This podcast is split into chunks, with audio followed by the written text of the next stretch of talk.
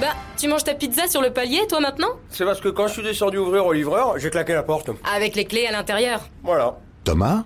Ouais ? C'est le Crédit Agricole. Pour vous rappeler qu'avec votre assurance habitation jeune à seulement 6 € par mois, vous êtes couvert en cas de perte de clé. C'est le Crédit Agricole ? Ouais, tout va bien. La nouvelle assurance habitation jeune du Crédit Agricole, 6 € par mois, c'est tout.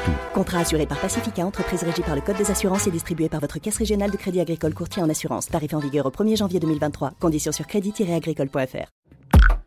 GenSide présente. Je suis allergique au latex.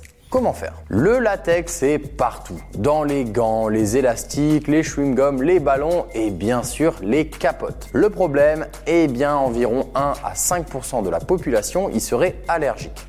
Mais comment savoir si on est concerné ? D'abord, il semblerait qu'il y ait une corrélation entre l'allergie à certains fruits comme la banane, l'avocat ou le kiwi et l'allergie au latex. Donc, si tu es concerné, c'est toujours bien d'aller confirmer ses doutes auprès d'un professionnel de santé. Ensuite, niveau symptômes, il y a 2 types de réactions. D'abord, il peut y avoir des difficultés au niveau de la respiration.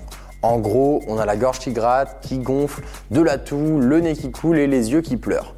Un peu comme un rhume des foins. Mais ça peut être beaucoup plus grave, comme dans le cas d'un œdème de Quincke ou un choc anaphylactique. Ensuite, il peut y avoir des réactions sur la peau.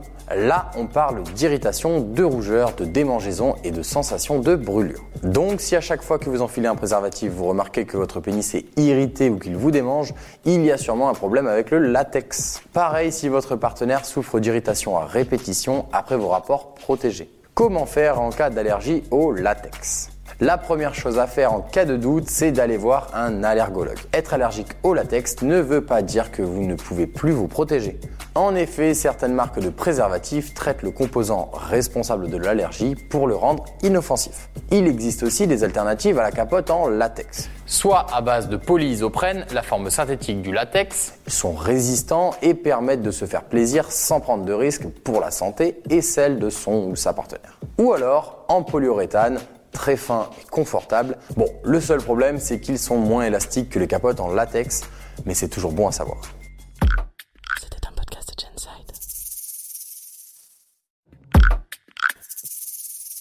Si tu as aimé ce podcast, viens découvrir notre autre podcast Sexo, la question Q, 2 minutes pour tout savoir sur la sexualité féminine.